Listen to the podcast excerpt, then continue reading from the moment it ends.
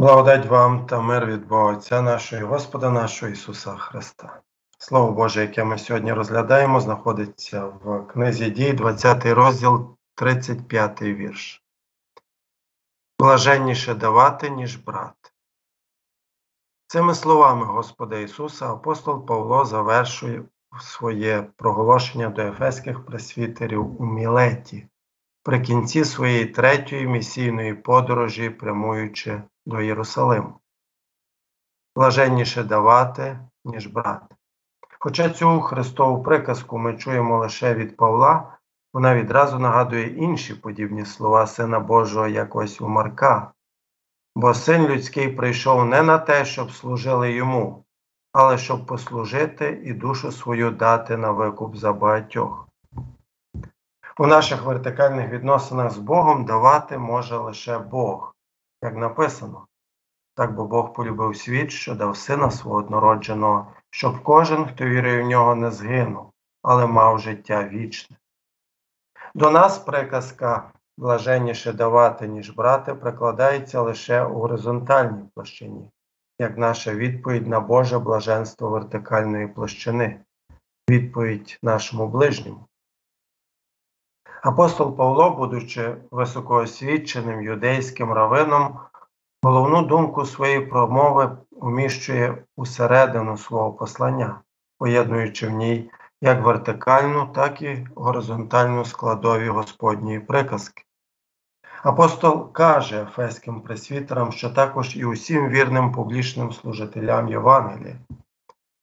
Пильнуйте себе та всієї отари, який Святий Дух вас поставив єпископами, щоб пасти церкву Божу, яку власною кров'ю набув він. Павло називає Божу церкву отарою, яку пасуть єпископи, тобто духовні наглядачі, але найбільше вражає тут вертикальна складова, де Бог власною кров'ю набув собі церкву. Божественна людська природа Ісуса Христа настільки тісно поєднані між собою в одній особі, що те, що робить особа Христа відповідно до однієї з природ, інша природа бере у цьому участь, бо лише у такий спосіб відбувається наше спасіння. Бо коли ми сповідаємо у вірою він для нас, людей, для нашого спасіння з неба зійшов і тіло прийняв від Духа Святої Діви Марії і стався людиною.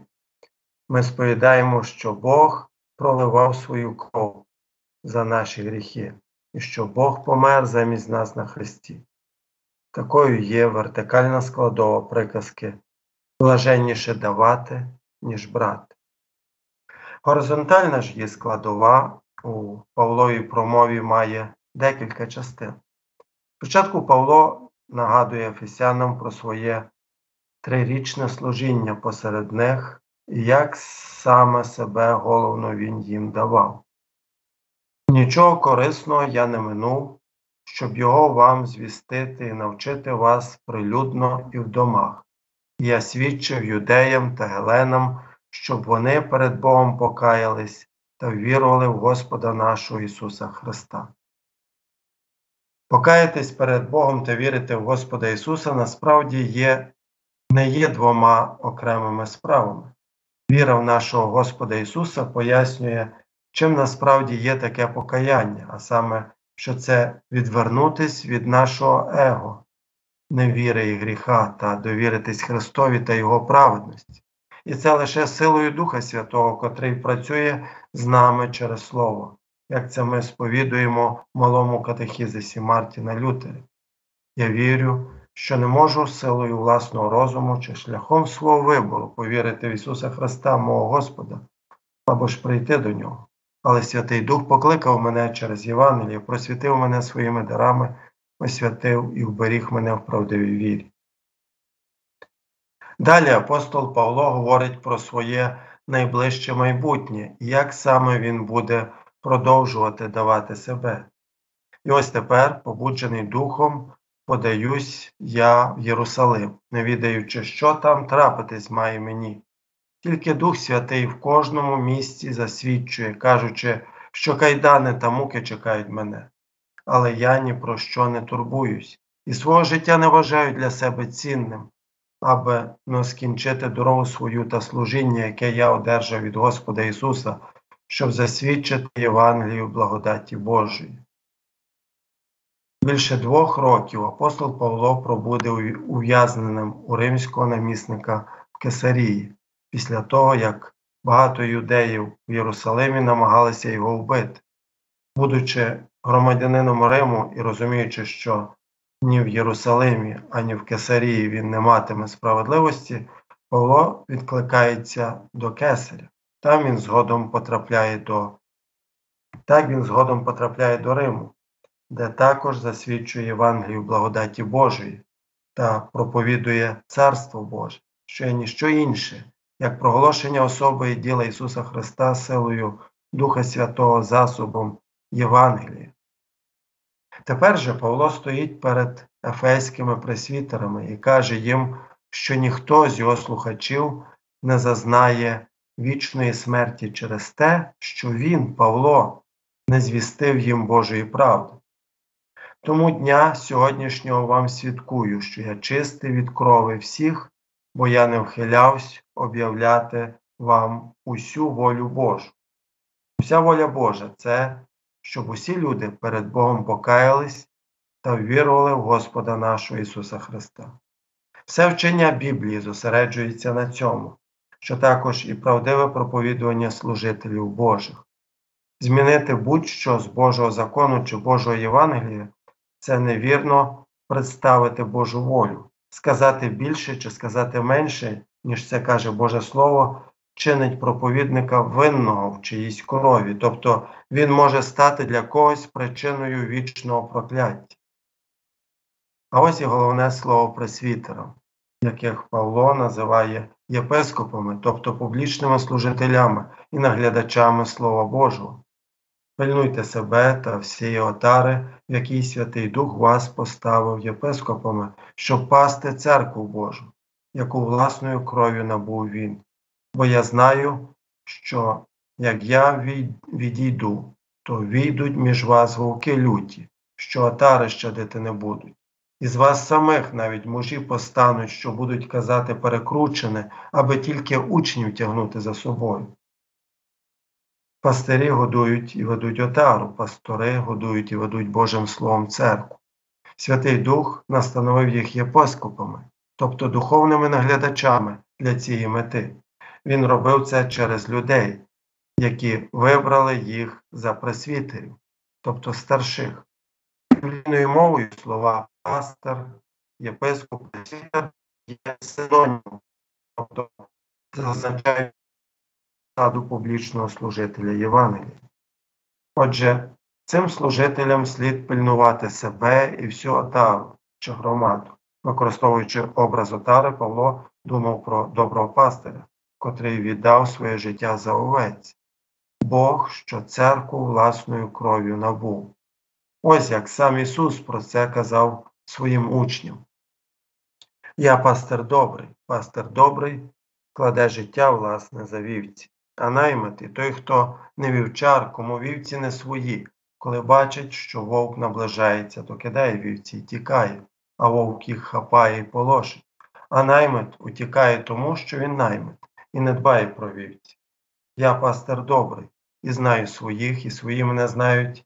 Як отець мене знає, так і я Отця знаю, і власне життя я за вівці кладу. Мого голосу слухають вівці мої, і знаю я їх, і за мною слідком вони йдуть. Я життя вічне даю їм, і вони не загинуть повіки, ніхто їх не вихопить із моєї руки. Мій отець, що дав їх мені, він більший за всіх, і вихопити ніхто їх не може Отцеві з руки. Я й Отець ми одне.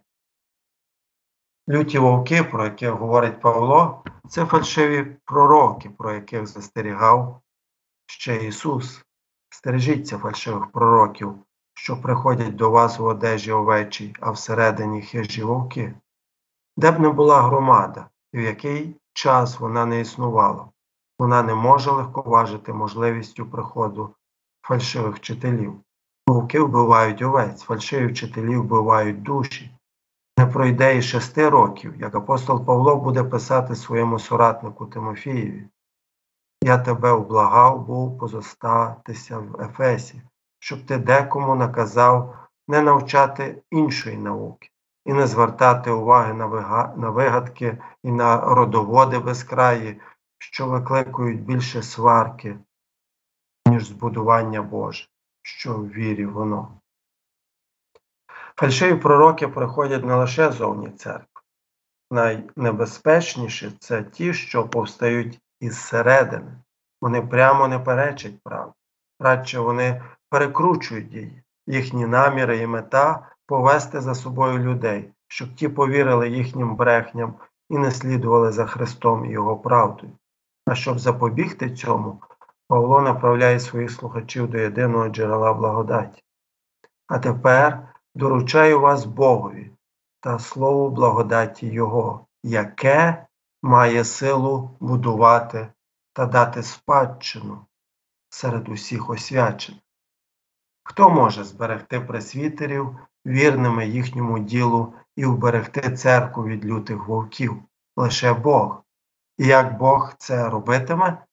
Через слово благодаті, святе Писання, Біблію, яку Павло тлумачив їм, що також через послання Божої благодаті в Ісусі Христі, яке Павло проголошував.